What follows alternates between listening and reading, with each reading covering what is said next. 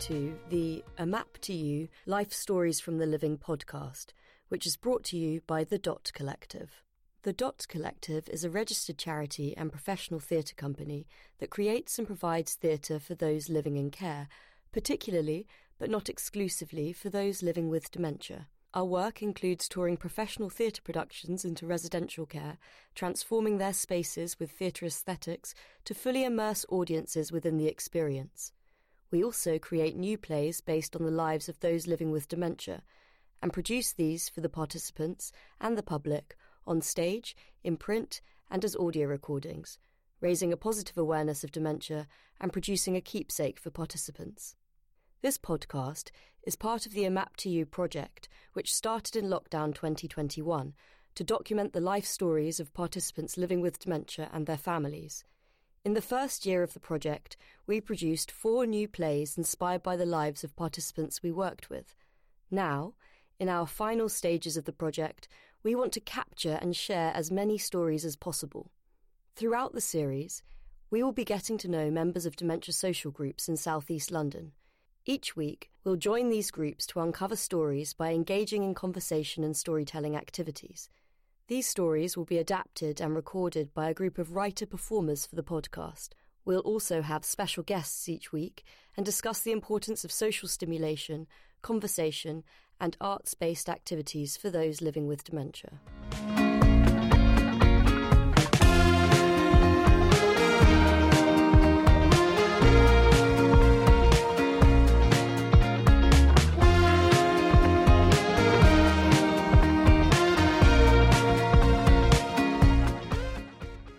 Hello, I'm Thomas Judd, and I'm going to be presenting this week's episode of the A Map to You podcast. I'm joined by Laura Harling, the artistic director of the Dot Collective. Hi, Laura. Hi, Tom.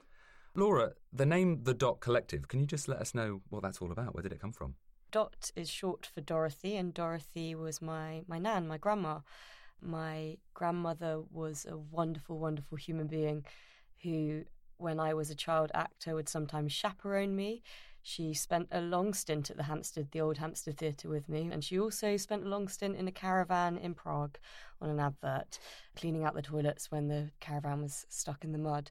So she supported me as a young actor, and growing up as an adult actor, she eventually went into care and I was working in the show in town, and during the day, I went to visit my nan in her care home, and she had a list of all these activities that were on the table, but she didn't want to do any of them. They required her, uh, in her mind, to achieve or be good at something. So when I asked her what she would most like to do, she said, Well, I want to go to London and see you in your show.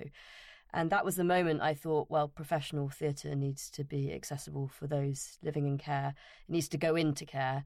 So there's access. And I em- emphasise the professional part um, with all of the aesthetics that the theatre gives somebody, um, the whole experience. So then I, I started the Dot Collective, and my career took a different direction, and the Dot Collective is very much in memory of, of my nan, Dorothy, who sadly didn't see our first show in 2015. She passed just before we managed to take the show there. But the experience of that first show in care and seeing the joy that it brought to four generations of family sat together in a care home, I knew in that moment that this was a career change for me and it was something that needed to be sustained and developed. And there we have the Dot Collective. Wonderful. And now here we are sitting in a recording booth. Mm-hmm. And uh, we've got some wonderful pieces to share with everyone. Yeah. So, how's it going to work? well, the A Map to You project is part of uh, the side of our charity that wants to hear from people who currently live in care and, and live with dementia. It's about acknowledging who they are and not their condition it's about hearing their life stories and not just hearing what we think we know about them, which is so often the challenges of dementia. And dementia is, is a challenge, but what we don't often think about is the person who's still very much there and has so many stories to tell. So this whole project has been about really getting to know people, about having a load of fun, about taking actors and writers into social situations and having conversations that people with people that happen to live and care for dementia and, and finding out what their fond moments of their lives are and, and what they enjoy and what they love doing. Um, and, and recording that so that they can hear it back, but also that our writers and our performers and the audience that are listening to it can hear some of these fascinating stories that that are out there and, and that so often don't get listened to.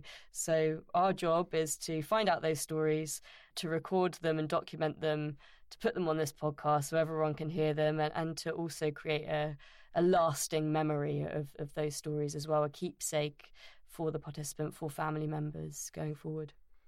So who are you visiting this week?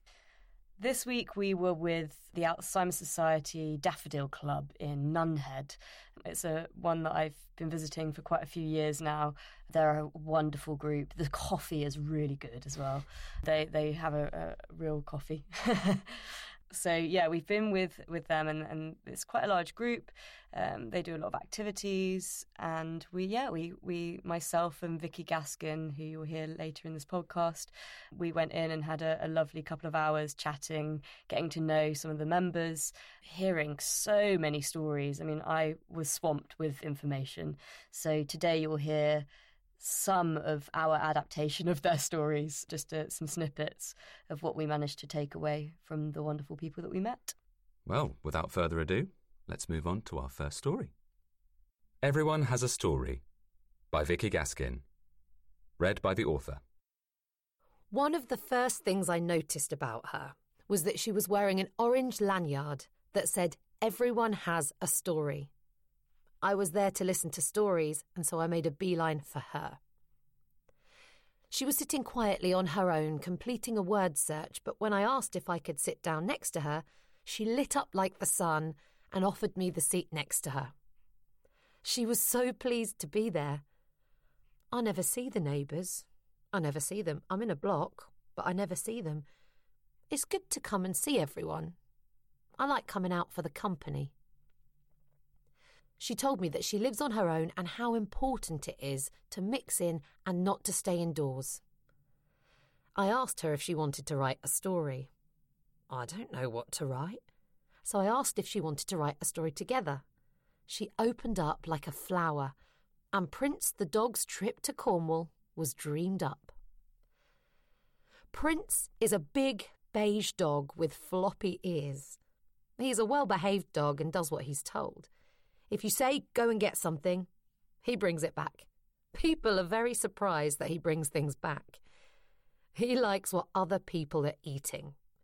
He has his own food, but wants what other people have got, especially chicken. He's very good company. We're going on a trip to Cornwall. Prince is going in the van with his owners for a holiday, because you can't go there to live. We're staying in a caravan, not a hotel, because hotels don't like dogs. We have long sleeps and go for long walks through the woods with big trees. There are other people with dogs, and so we say hello. We eat out in a little cafe, chicken and chips for dinner, and Prince can have some chicken. We drive the van to the beach, where we play ball and swim in the warm sea we get some strawberry and banana ice cream. Prince tried some, and he liked it. At the end of the day, we go back to the caravan park. It's a nice caravan with a nice mat for Prince to lie on. We get back in the van and go home. It's a very enjoyable time. I read it back to her. She laughed from the bottom of her lungs. That's good. Everybody else can read that and with that, her eyes darted around the room. What's everyone else put in their stories? And she started asking what stories everyone else had written. She collected them like treasures, curious, listening, and always wanting to know more. She swapped her tale for memories and works of fiction, proud of her own story and always loving what she heard in return. And suddenly, it was time to leave. The time has gone so fast. Are you back next week? she asked, before quietly whispering, I like our one. She got on the 78 bus and I got on my bike, and we went our separate ways. But I'm already wondering where we'll go, what we'll do, and who we'll be the next time I see her. Well, I'm here with Vicky Gaskin, who wrote and performed this piece. Um, Vicky, can you tell me what was the inspiration behind it?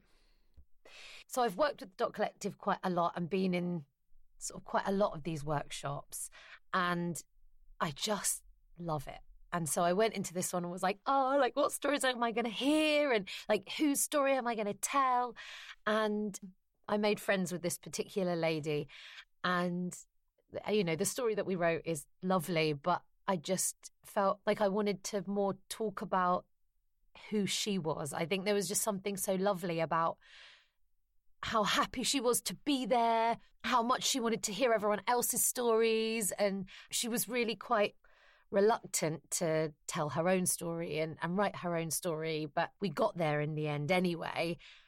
I think it was just really cool how how engaged she was with everyone else's stories as well. Was the story completely made up, or was it based on Prince the dog? Prince the dog, Was, yeah. Was Prince What- her dog, or well, this is a very good question because it began as like an imaginary exercise. So we, uh, like in the story, is sort of an amalgamation of two stories that we made up on that particular day. So, you know, I think some people, it's sort of much easier for them to be like, I have all these stories.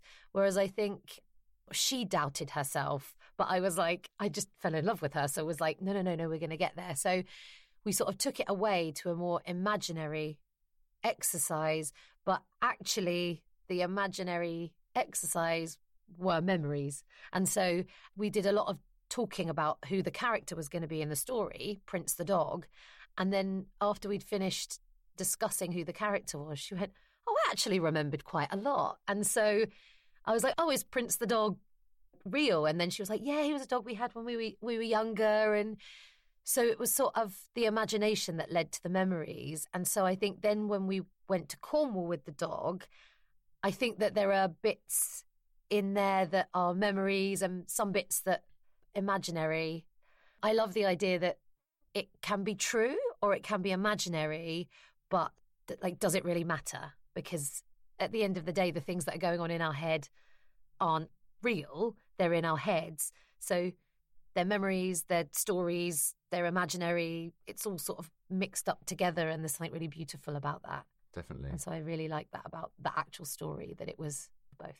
And it's obviously a lovely way in which the Dot Collective works in using storytelling and the idea of imagination to draw out people's memories and Absolutely, their, their yeah. connection to those memories, which is really lovely. A hundred percent. It's and it's, people's memories make great stories. Well, absolutely, and it's it's just why the Dot Collective is so brilliant because the structure of the story was sort of very new for me. Being like, am I like, am I taking this to be my story when it's actually not my story? And I was like, no, because I think it's really nice for people to understand where a lot comes from that they sort of see at the other end of the Dot Collective. Laura does a fantastic job of explaining it, but I was like, I want to help people know just what a great experience it is working with the Dot Collective from our side and how much, you know, we talk about how much people living with dementia get out of these workshops, but I think I will always come back to the Dot Collective because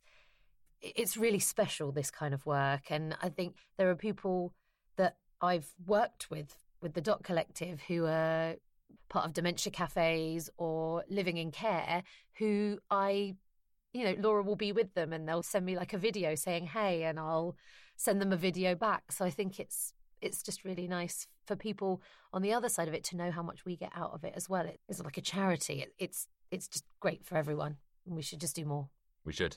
thank you for coming to my TED talk about why the Dot Collective is so great well, thank you very much for your TED Talk, Vicky. It's now time to move on to our next piece. This is Letters. It was written by Laura Harling and it's performed by Robert Hickson. I was living and working in London for the BBC at Bush House as a programme producer for the radio. But my wife, she was living in Burton on Trent. Do you know that area? And she worked in Marks and Spencer's. And we then wrote so many letters. I would write how much I missed her, how lonely I felt without her, and how I'd managed to get a flat in Covent Garden, but it needed so much work, so I had to do it myself. I told her that I was laying the carpet and getting it ready so she could join me. You know, in Burton on Trent there's a brewery, and she'd say how you can smell the beer double diamond beer. That must have been 1979. I went there for the first time and I did smell the beer and experience the double diamond. We couldn't stand the distance, so in the end, she joined me in London about 1984. We wrote letters all of that time, and she moved to High Street, Kensington, Marks and Spencer in the end. We would always write letters, even if it was just a note when we'd miss each other between working. Sometimes I'd be working late and she'd be working in the morning. We'd leave each other a note for when we returned home. Letters were always in our life. Even here, we wrote together in these sessions four years ago. When she was ill, I wrote her a letter. I would read it to her when she was in the hospice, St. Christopher's Hospice in Sydenham. Do you know it? It was a letter from me to her. I won't tell you what it said. You can imagine that in your way. It has two pages, though, and had a poem. The poem was called Mother, because that's what I called her. I called her that because of being the wonderful mother of our children. I read that to her, and she told me she loved that letter, and she wanted to take it with her when she goes. She died three years ago, and as she wished, I buried her with the letter in her hands, along with a small book she read and a rose. I still have the poem and a copy of the letter. Sometimes I miss her so much I take it out and read to her again. It's how I talk to her. I talk to her every day. Before I left today, I said, I'm going now to the Daffodil Club. I'll see you in the afternoon. Late afternoon. And that's how I keep her with me. So that was Letters, beautifully read by Robert Hickson. Um, I'm here with Laura, who wrote it. Um, Laura, can you tell us all about the inspiration behind it? Yes, so Letters was inspired by a man who goes to the Daffodil Dementia Group, who we went to visit on Monday. And he has a whole wealth of experience. His life travels uh, so extensive. He spoke for two hours about these incredible stories of his life. But the one thing that really stuck out to me was the stories of, of, writing letters to his wife. It seemed to be something that was consistent throughout his relationship from the very start of it to the very end. And he had a real joy when he spoke about writing these letters and, and how he really liked to express his emotions to his wife as well as the practicalities of every day. And the importance of writing those letters and, and a way of communicating to each other from the very start of their relationship together to the end of, of her life and, and how he still uses that form of communication to keep her with him. And there's something really lovely about letters. I think we should still send each other letters. It's We great to receive a letter, isn't it, Tom? It is great to receive a letter. I tend to just get bills, so it's a bit disappointing. But Well, yeah. I'll send you a letter. Oh, thanks. It'll probably just end up being a WhatsApp, though, won't it? Right, moving on. Our next piece is called Confined to Barracks. It was written by Laura here, again, um, and it's performed by Daryl Bailey, Laura Harling, and someone called Thomas Judd. 1960, I think it was, when I was in the National Service. Oh no, I'm telling you a story now, and I, I can't tell you a proper story. It doesn't matter. It doesn't matter. I'm going to make a fool of myself. You are not going to make a fool of yourself at all. I'll have to go and make a note of it and, and stuff like that. Oh yeah, well, I'll, I'll remember things as it comes along. Yeah. Yes, so national service. Well, it was nice at first. I had my girlfriend at the time. You, you know, her family, and, and they were very nice because, you know, I was a young boy, and, and they, they made me feel good, you know, because my father and mother were, were back in the West Indies. Oh, right. So you were on your own, sort of. That's nice to have family. More or less, yes. They, they, they look after me and, and care for me and, and make me feel ho- welcome. And I- remember when I I used to come home, and, and you know you don't get the chance to come home all the time when, when you're in the army because you, have to do time. And then when I come home, I I would go and see my girlfriend's family. Uh, her her mother was a very nice, properly old-fashioned mother. She was so kind to me, and every time I came home, on, oh, on a weekend or whenever I came home, she would she would make a cake for me. Oh wow, they were spoiling you. And and, and then I, when I when I take it back with me to the army barracks, then them boys, you see, once they get used to me taking cakes back, man, they used to wait for me at the camp and uh, at the station, and they used to mad me for it. they love it. And did she know that you would take it? What? Did your mother-in-law know that you were taking the cake back to the to, to your friends in the army? Yeah, that's that's right. Oh, she must have felt really special. Yeah, that's right. She was a lovely woman. What was the cake like? Well, you, you know, in those days, in, in the 50s and so on, it, it was flour and, and what else you put with it? Uh, fruit? Fruitcake? Uh, yeah, yeah, hard and everything's. They they used to love it. And when you when you go to camp, oh man, they mob me for it. oh man, them boys, they're the greediest people you can find. The army people, isn't it? I tell you. Oh wow. Well, it's nice to have some home cooking when you're in the army, I imagine. Yeah. Where did your mother-in-law come from? From London, um, but they were Irish. That that's what she said to me. I I remember.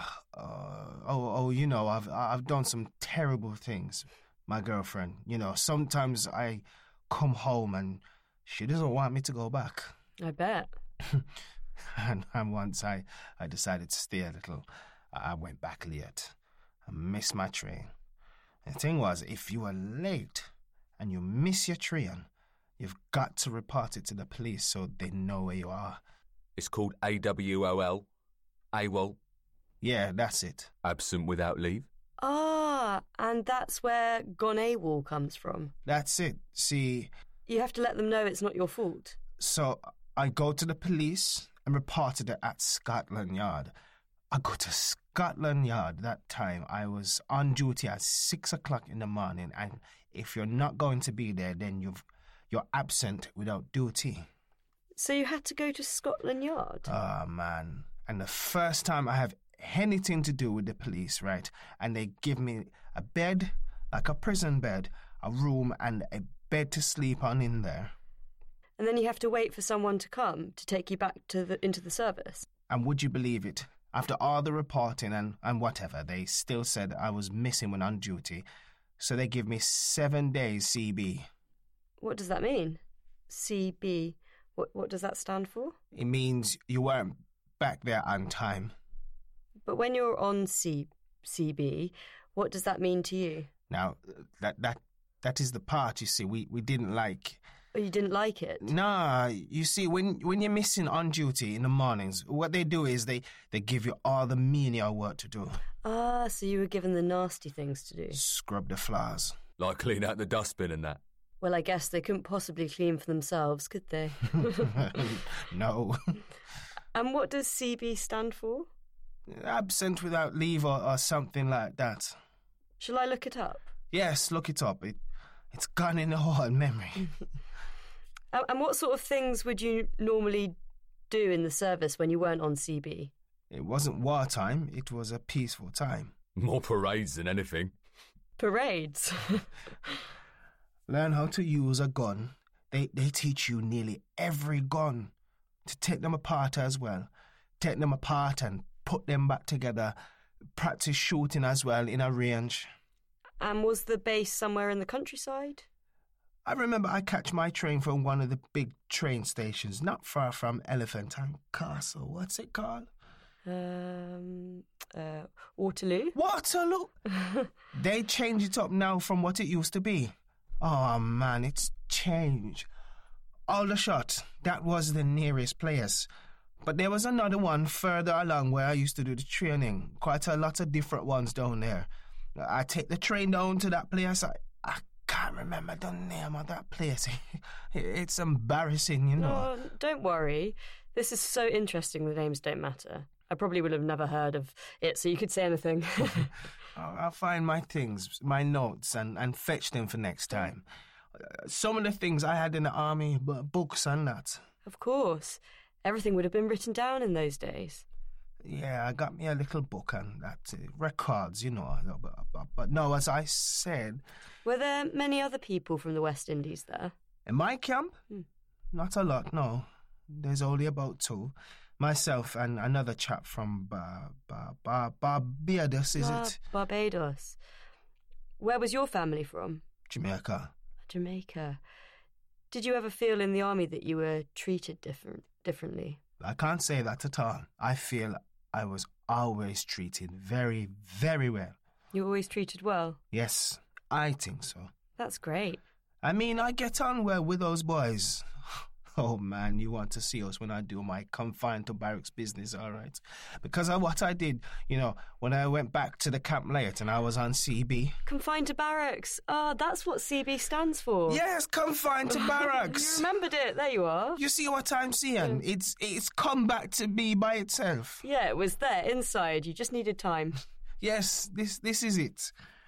Well, one of the things was when you go into the cafe and you get the chance to cut bread and, and work in the canteen, all sorts of different tasks, slicing up the bread, getting ready for when you go out to eat.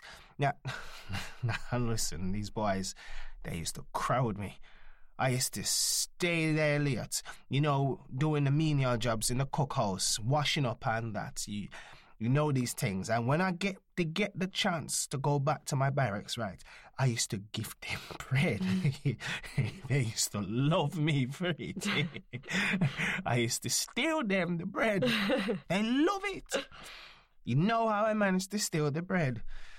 Them boys used to come into the canteen and take things from me, and sometimes I'd come back and take things to them, and they would map me for it. Man, they're the greediest people in the world. Yeah. You know, there was 14 of us. 14 boys, and they loved wrestling with me. I was strong. You were the strongest. Yes, I was the strongest. now, look, now I've told you all my secrets. Anyway, I- I'll tell you more. I'll fetch my book tomorrow. That was Confined to Barracks, written by Laura Harling and read by the fabulous Daryl Bailey.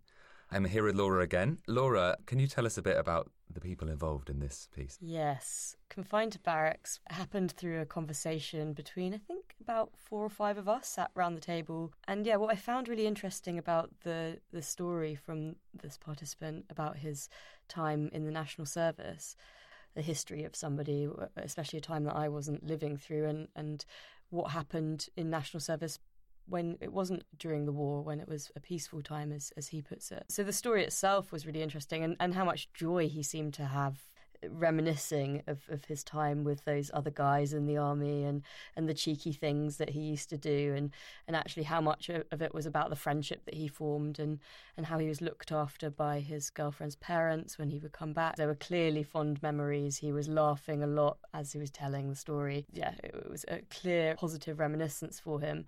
But what I also found very interesting was within that time how he couldn't remember something and got frustrated that he couldn't remember what CB stood for.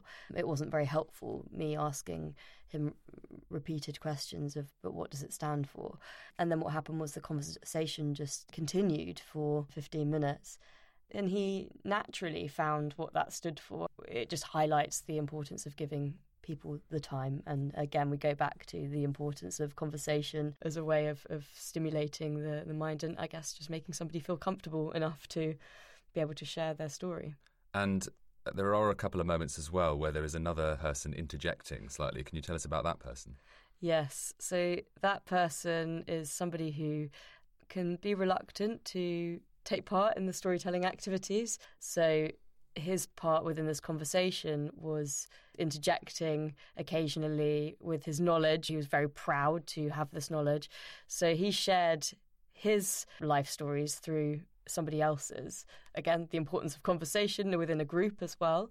It doesn't put one person on the spot. They can feel free to add if they choose to, or just listen, but they're still being socially stimulated and, and, and still part of part of the activity as a whole. Wonderful. Well, I think we should have our next piece. We're back again with Vicky Gaskin. She wrote and is performing this piece. It's called Timmy. I'm Timmy. T I M M I E. It's a funny story. They thought I was a boy at first, but the name sort of stuck, you know? Do excuse me being a bit slow. I've had rather a long sleep. I don't like the cold, so I tend to stay inside pretty much all of the winter. I prefer it when it's nice and sunny. I'm cold blooded. When everyone else was shutting themselves inside in that heat wave last summer, I was out in my garden. Racing around, actually. They say the likes of me don't move that fast, but we'll surprise you. This is where I spent this winter, right next to the eucalyptus tree. I love that eucalyptus tree. It calms me, you know. I had to move last year. The last place got flooded, which was a shame. It was a nice little place, custom built. And the place before that, oh, it was marvellous. Shall I tell you how I came by that place? It's a good story.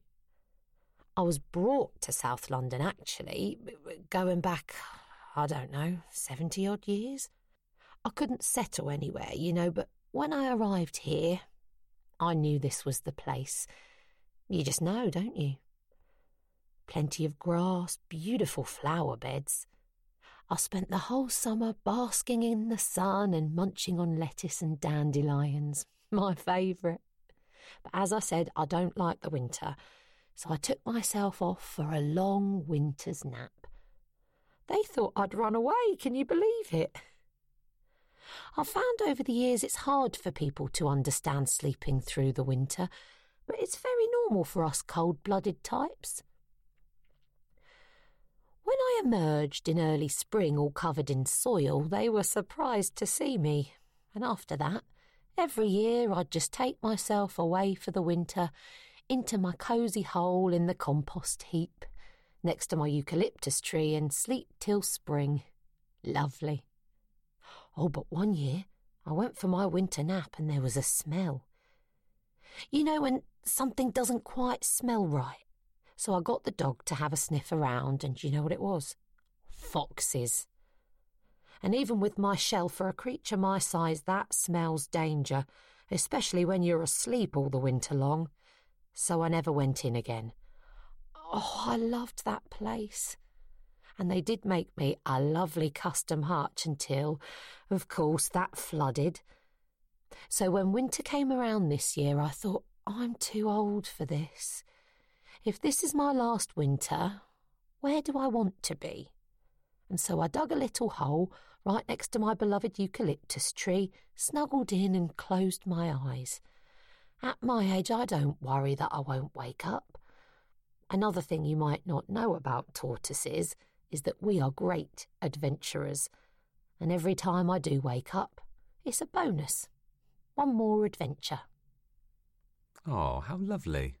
Vicky, can you tell us all about Timmy? Sounds like quite a character. yeah, Timmy. So, yeah, Timmy is the tortoise of one of the volunteers at the Daffodil Cafe where I was collecting stories. And I just kind of fell in love with Timmy a little bit. There's, it's just, yeah, there's something about Timmy the tortoise that I was just like, I want to know more about this tortoise.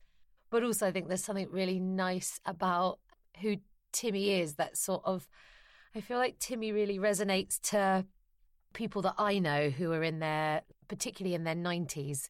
And I thought it just might be quite nice for people to understand Timmy's story and maybe relate to a tortoise. I think we can all relate to a tortoise in some way wanting to hibernate in the winter, maybe.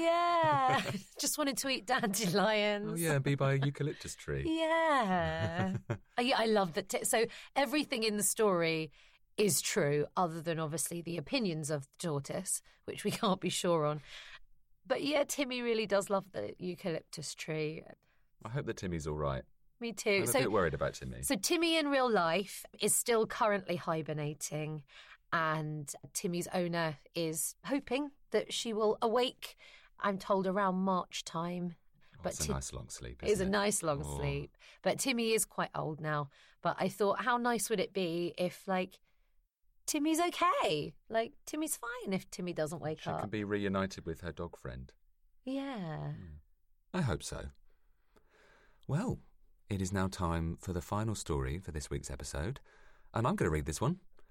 It's by Laura Harling, and it's called My Diagnosis. I'm going to tell you something now. I'm not great at this because my memory's not all that. It was when I put something in the fryer, uh, some chips or something. And then, well, I'd forgotten and didn't think about it at all until I could smell the burning. You know that smell. It's strong, and you know it's not good.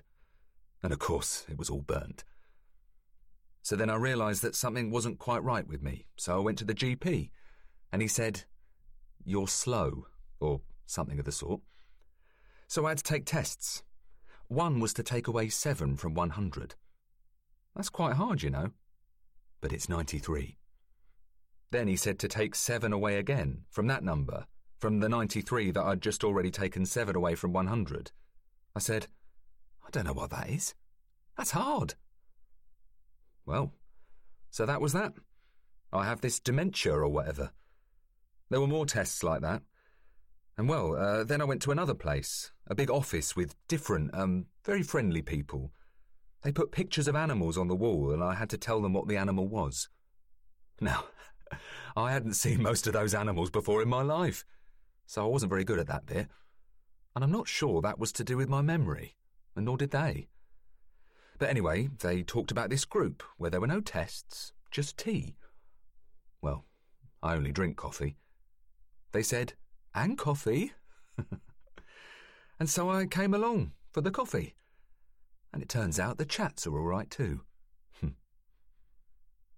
I get a cup of tea now because I can't drink the coffee. Talk to you and meet people. It's good, you know. I'm going to start gardening in March, and as soon as the weather's warm, oh, it's far too cold, I'll be out there. I'm going to do the garden for them because I'm very good at that. Yes, I suppose I have many stories to tell, but I'll do the gardening first. Laura is here with me again. Laura, can you tell us a bit more about my diagnosis? Yes, my diagnosis was based on a very short encounter in conversation that I had with one of the participants. We had introduced the concept of what we were doing with this podcast and and telling each other stories. And and he was uh, slightly apologetic about his dementia and, and said, you know, you understand I, I have this um, this condition and, and let me tell you how I knew about it. And he wanted to just quickly tell me about how he discovered that he had what he calls the dementia. And and it came about through this very kind of jolly retelling of his experience of putting something in the fryer. He thought, oh, I'll go to the GP, and then was told that he had dementia, and then he was here. And that was kind of I think it was maybe four sentences, the actual story that he that he gave me, and I quickly ran outside of the room and made a note of it because it seemed really, really important. Not just his t- telling of, of, how he had his diagnosis. It's very rare to find someone so honest in in the way they told it, and I think it's interesting the key factors that and the points that he that he remembers of that initial diagnosis that he he really recalls this taking 7 away from 100 that's a lot of detail. And and so it must have had quite an impact on him to to recall it in that way. And the detail also of the smell of the burning like how how important sensory is in in in our in all of our lives and and how that sensory moment, the smell, is what he remembers about there is something wrong. The importance of, of sensory stimulation as well within all of the work that we do became quite apparent in this story. It's a common theme of, of going to the GP and going through these tests where you have to do something that I would find quite difficult count taking seven away from 100 and then uh, not only doing that but then taking seven away again and then again and then again. That's really hard and i don't think that that's quite stressful as well. So that was interesting to me how people are getting diagnosed the way in which doctors and the healthcare system are deciding and finding out uh, and telling people they have dementia. And it brings us into this conversation that we're having here of, of what is beneficial in that moment for the person in that waiting room. I mean, they're filled with stress at, at this diagnosis and they're having to do a task that's really stressful. Um, and sometimes being under stress when you're mm. in that mm. situation, I mean, we've all been there where we're under pressure, we're, we're stressed. you do sometimes forget things, things like maths. If you're trying to do maths very quickly in your head, Mm. it, sometimes you get it wrong because you're panicking about getting it right. So there's- there's Exactly. that. Exactly. And what, what I really noted about this participant telling me this was the jollity that he had to his tone, um, that there was no animosity at all towards the GP. So he he wasn't really saying it with a negative spin on it at all. And, and I don't want to portray it in that way because that's not how he was saying it. But I just I find it an interesting aspect of how people are being diagnosed, but also going forward, how he went on to talk about how he ended up with the dementia peer group, what that gives him, the life it, it brings to his life, the gardening, the opportunities, the fact that, you know, he can have coffee and tea. He's now a, he's now a confirmed tea drinker. yes. Um, uh, and, and yeah, going out to do the garden, he actually will be gardening that garden at that dementia peer group come March. And how rewarding that is for him as a method of as a medication i guess as social the social stimulation that he gets and how that's so much more beneficial than going for test after test after test to monitor whether you're declining or not you know i mean what does that matter in the grand scheme of things what matters is the happiness and how he spends his days now and trying to allow him to live Absolutely. Well, that's it for our very first podcast for A Map to You. Thanks so much, Laura. Next week, Valentine's Day, we'll be having a Valentine's Day special. It will be released at 6 pm. Laura, if anyone wants to get in touch, what's the best way to contact Dot? The best way is via the website. It's www.thedotcollective.com and to email at contact at thedotcollective.com if you have an idea, if you're a performer, if you're somebody who's caring for dementia or running a venue or a group, then please do get in touch. Um, also, we uh, we are a charity, so I will plug the donation side of things. Everything that we do is non for profit, and if you are in a position to make a donation, please do have a look at the website. You can read some more and you can make a donation there um, via our donate button. And all those details can be found in the show notes. Fantastic. We'll see you next week.